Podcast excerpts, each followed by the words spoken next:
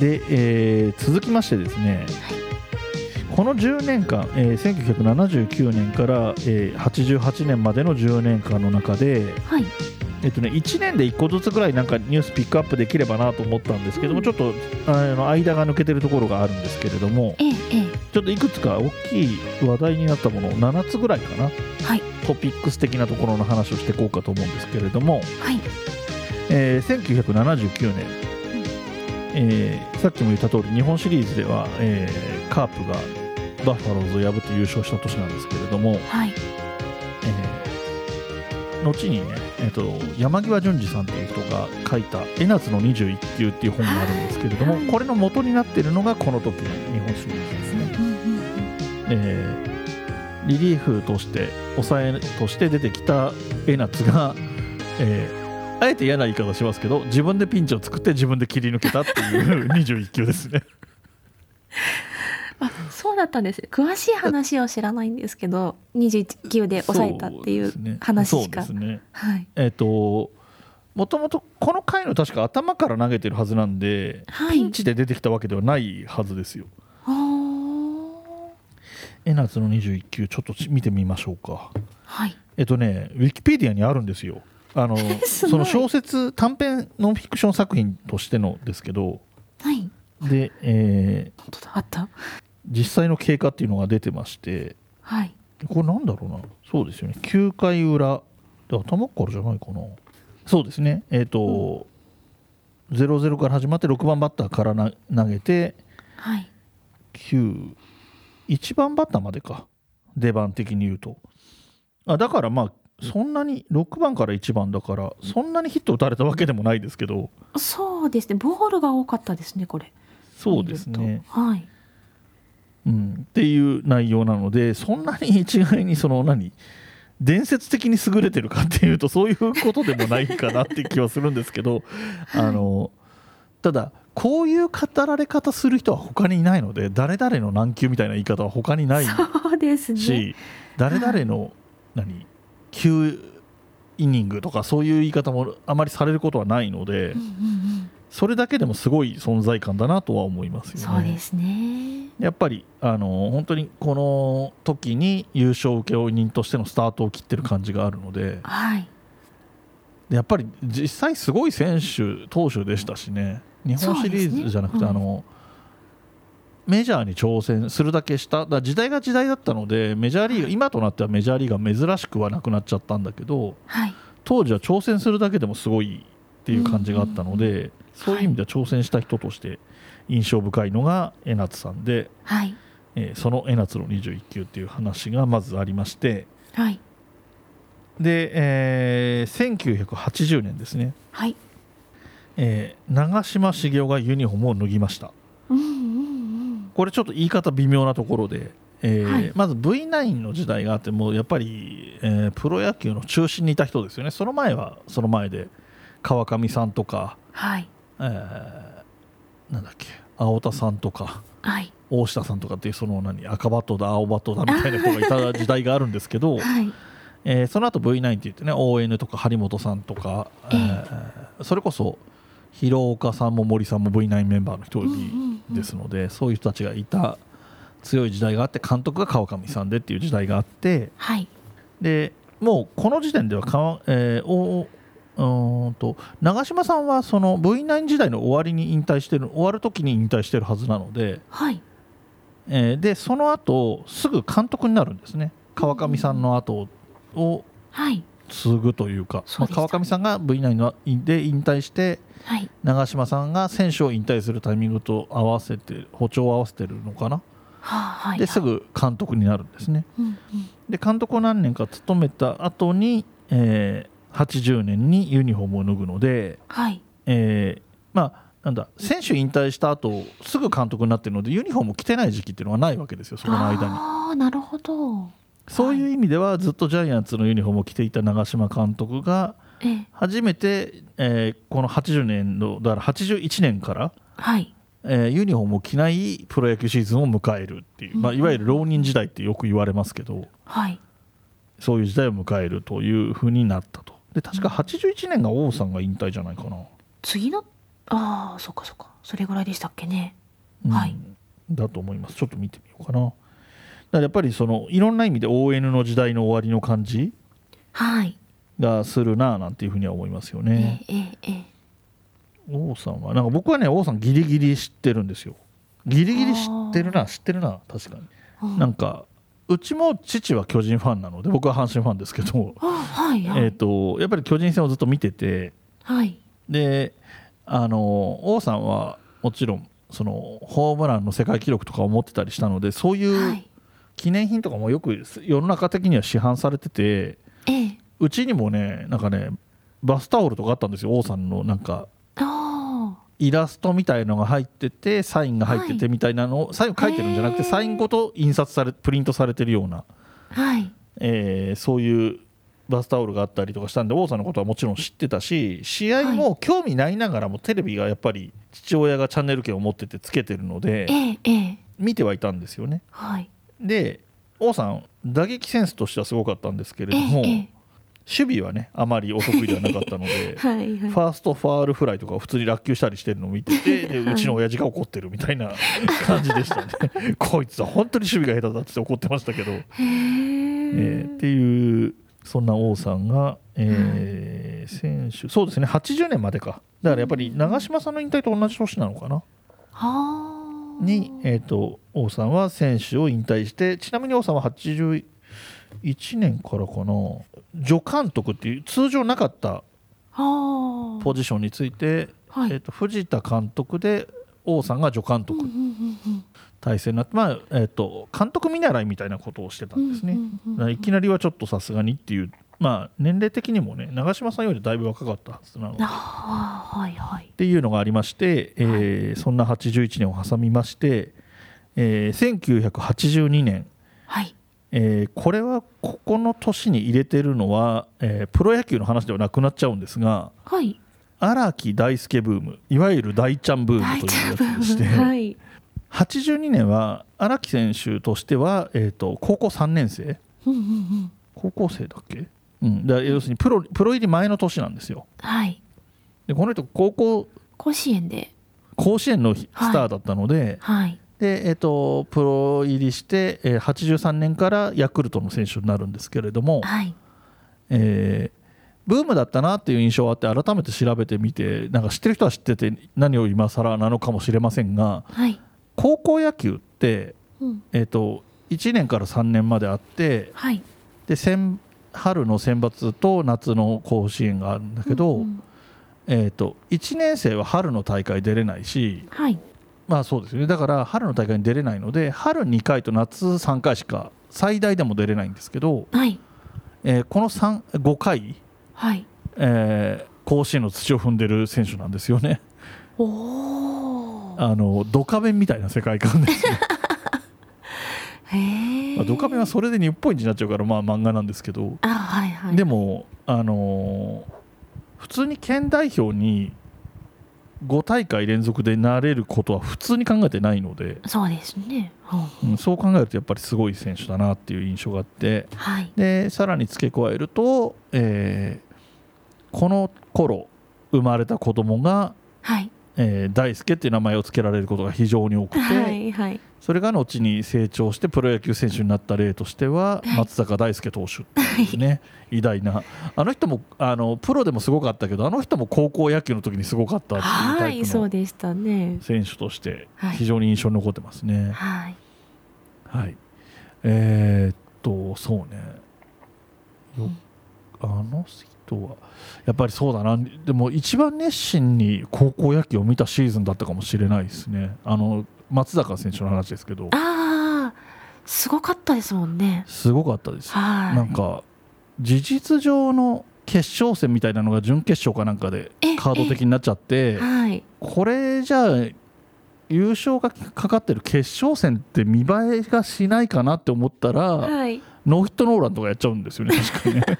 本当に漫画かよみたいな選手が出始めた時代かなっていうはい。気がしてますね。はい。はい。はい。で、えーそんな82年があって83年がその荒木選手がプロ入りした年ではい。で1984年。はい。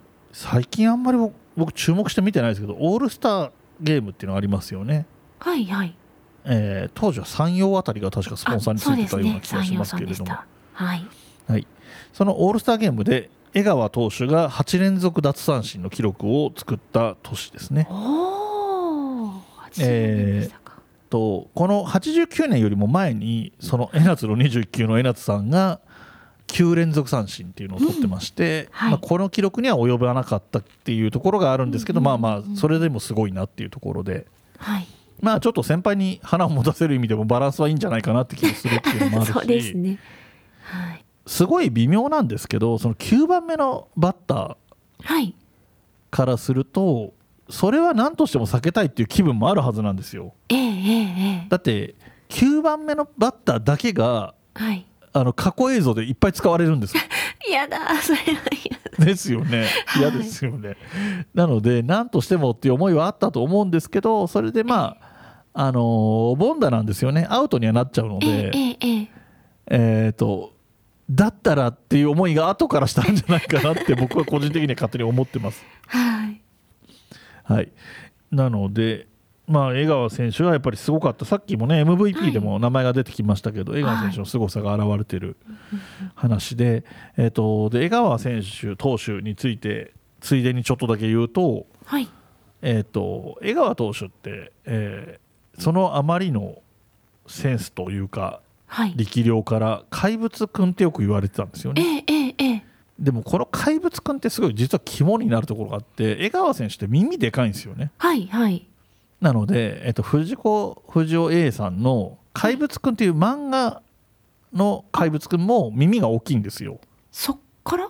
だから、はい。単純に怪物っていうだけじゃなくて怪物くんって言い方をしてるのはそこが絡んでると思うんですよね。ああそうだったんだ。だと思いますあの時代も合ってるはずなんでこの頃アニメがやってたと思うので、えーえー、そうだと思うんですよね。ちなみに松井秀喜選手のゴジラは別にゴジラに似てるとかではないらしいです。はい、えそうなんですとか？あの破壊力がゴジラ級みたいなニュアンスのことでしかないらしくて、え多分石川県の新聞記者かなんかが初めに使ったらしいけどはい。地元のね記者かなんかが多分初めに使ったらしいんですけど、はい。別にそういう意味ではないですっていうのを本人が確か言っあの初めて使った記者が言ってたと思います。ただまあ真似するときに他の記者他の新聞の記者が、うん。あ似てるもんないって思ったのかもしれないですけどね。はい、はい。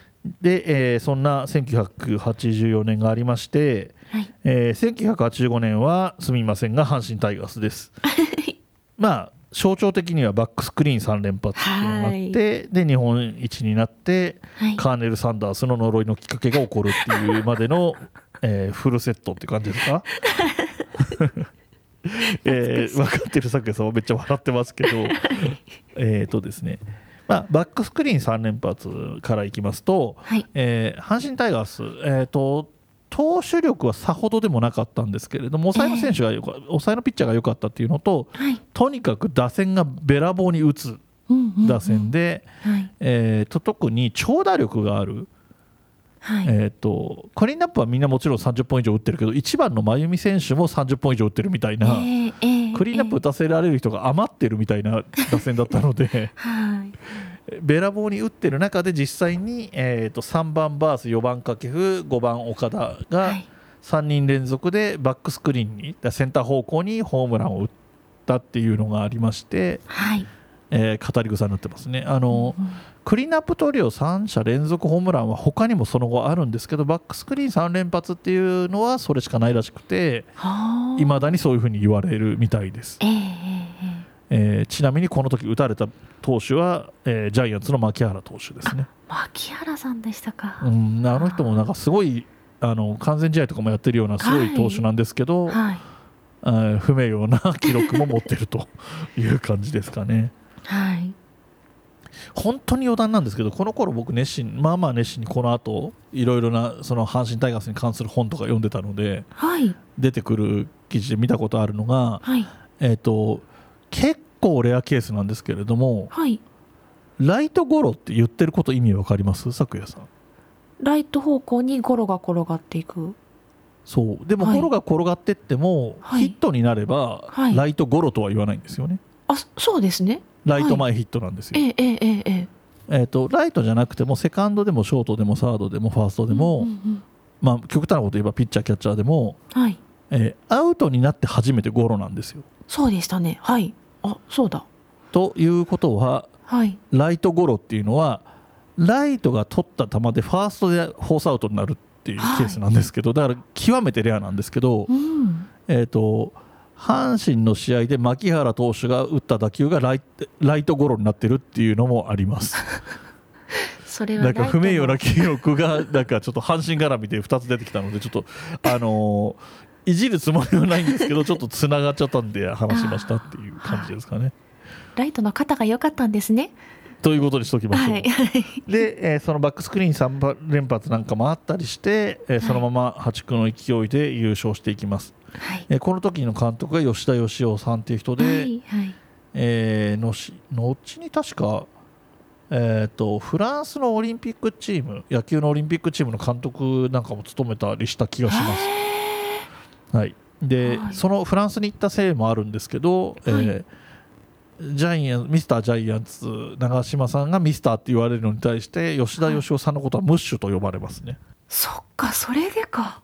多分多分それでだと思います、はい。はい、で、えーまあぶっちゃけほっといても勝つようなチームだったので えっとでもまあ吉田さんも、えー将来のことを考えて、はい。貯金は若手の育成に使いますとか言ってその頃、えー和田とか大野とか八木とか中野とかっていう選手を若手の選手をいろいろ起用したりはしてたようです。はいはいはい。で、えー日本一になりまして、はい。えーファンファンが歓喜しましてはい。なんといってもね日本、え2リーグ制以降初の日本一だったのではい歓喜しすぎて、えーとはい。道頓堀にダイブする若者たちが多発し、はい。えー最終的にはケンタッキーフライドチキンのカーネル・サンダース像を投げ込むという暴挙に出て、はい。えーそれが理由で、えーそのカーネル・サンダースが川から堀から道頓堀から上がってこないように、阪神タイガースも浮上しなくなってしまったというはいことがありましたね。あの後に本気で心配されて引き上げられましたからね、カーネル・はいサンダースねそうでし。たねはいすっげえボロボロになってましたけ そしたら優勝したんでしたっけ？ど。かな？そんな感じだったかもしれないですね。時期的にはそのぐらいで一致するはずです。よねはいはい、で、えー、とその後の優勝絡みの時は、えー、と持ちあ勝手に動かせないように鎖で足元がガチガチに固められるみたいなことも起こってるっていうことですね。はい。で、えーちょっと86年はこれといって調べがつかなかったんですが、はい。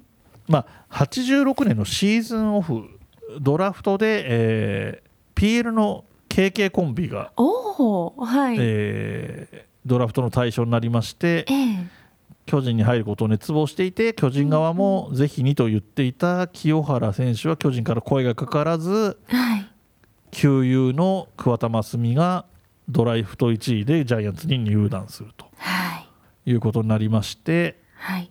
でその翌年ですね、はい。えー1987年にジャイアンツ対ライオンズの日本シリーズが行われてこの時、えー9回ツーアウトの時点でファーストを守っている清原が守備についている状態で涙を流すということがありまして、はいはいえー最近なんかあのあの時の涙の理由みたいなの記事が出てるっぽいですけど僕はちょっと読んでないんで。はいわかんないですけど、まあ、よく言われたのは、えー、と優勝が決まったと勘違いしたのかして泣き出しちゃ涙が出ちゃってたんじゃないかっていうふうに言われましたけどね。でだ気づいて普通に守備にはついあの何？駆け寄ったりとかはしてないんだけど、うんはい。えー、と涙流れ始めちゃってるっていうのが取られちゃったみたいな感じなんじゃないかっていう話もあったんですけどちょっとええ分かんないです、で当時どうだったかっていう話が今はネットでも検索すれば出てくるみたいではありますけど、はい、でえっ、と最後の年1988年ですね、はい。えーこれは、えー、と選手の話ではないんですが、はい。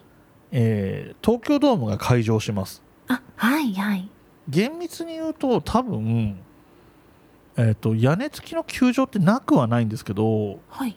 プロ野球とかで使えるような大きい球場では初めての屋根付き球場で日本初のですね。はい。あのもちろん海外にはもうあったので。ええで僕なんかね卒業旅行ではい。ちょっと話がそれてきますけど、はい。中国地方の方行ったんですよ。はい。友達と車で。はい。でその時に出雲ドームっていうのに寄ったんですよ。はいありますね。あれが多分東京ドームができるよりも前にからあるんだと思うんですよね。ああそうでしたっけ？でここも、えーまあ野球ができるところなのではい。でその東京ドームよりか多分古いんだと思うんだよな。あでも違う。今のやつは92年になってますね。おあれ？ちょっとわかんないな。なんか。そうですね。92年になってます、ね、92年ってああそうか。あじゃあすいません。勘違いかもしれないです。まあそういう出雲ドームっていうのもある。でも出雲ドームって多分東京ドーム以外でのプロ野球のドームよりは早いですよ、そうですね。はい、うん、ほ今ねすごい名古屋ドームとか福岡ドームとかあるけどはい、そう結構古い老舗なドームですけど、まあとにかく東京ドームが、えーできた年で、はい。えーアニメもねやってましたね「ドームくん」っていう懐かしい。野球アニメもやってましたね。はい。ミラクルジャイアンツ。そうですね。はい。あのーあれですよね多分あの解説で江川さんが入ってる設定になってて江川さん、はい。多分本人でしたよね声やって。る違うかな？えー、そなんかねすごい江川さんがすごい絡んでる印象があるんですよね。はい。なんかうん。面白いことをおっしゃるから、す印象にはあるんですよね。そうですね。ねこんなアニメみたいなことがあっていいんでしょうか？アニメじゃんっていう。そうそうそうあれはね、なかなか。でなんか背番号とかも面白くてどうもはい。2分の1なんですよね、子供だから。子供の子供なのにプロ野球選手っていう設定なので。ええええええで我が阪神タイガースにはライバルのね、うん。うんまさに星ヒューマンに対する花形満みたいなのがいたんですけどはい。彼はどういうわけか007でしたね。背番号が。そうでしたね。そうそんなそんなこんなのね楽しい時代でしたよところで、えーこんなどうですか？ででもやっぱり江夏の21球と東京ドームが会場ってだいぶやっぱり10年ですけどやっぱり10年経ってるなっていうぐらいこうね時代の幅を感じますよね、まあ本当我々にとってはその子供の頃過ぎて知らないような時代もしくはええ桜井さんが生まれてないとかなのかな？わかんないですけどはい。そういう時代からあのちゃんと記憶にあるようなドームくんみたいな時代までのところなので我々とかの近い世代の人からするとああそうそうだよねってそのすごい昔から割と知ってる時代までのことだねっていう感じがす、ね、すると思うんですがこれ逆に言うとはい90年生まれとかにとっては生まれる前の話なのでえええ90年生まれって32歳とかですよね今ね。えそうですねはい。そのぐらいの世代にとっても生まれる前のことなのかと思うと本当に昔のことだなって思いますけど。はい。はい。えーそんなこんなでですね、えー、ととりあえずトピックスみたいなものを振り返るっていうコーナーをやってみました。はい。文ガチャではご意見ご感想話してほしい話題などを募集していますメールアドレスは文ガチャ06アットマーク gmail.com b u n g a c h a 06アットマーク g m a i l ドット c OM です。便りお待ちしています。また、ツイッターもやっています。ツイッターのアカウントは、文ガチャ、アットマーク、B、U、N、G、A、C、H、A、06。ハッシュタグは、文ガチャ。文は文系の文、ガチャはカタカナでお願いします。DM でもご意見やご感想、話題などを募集しています。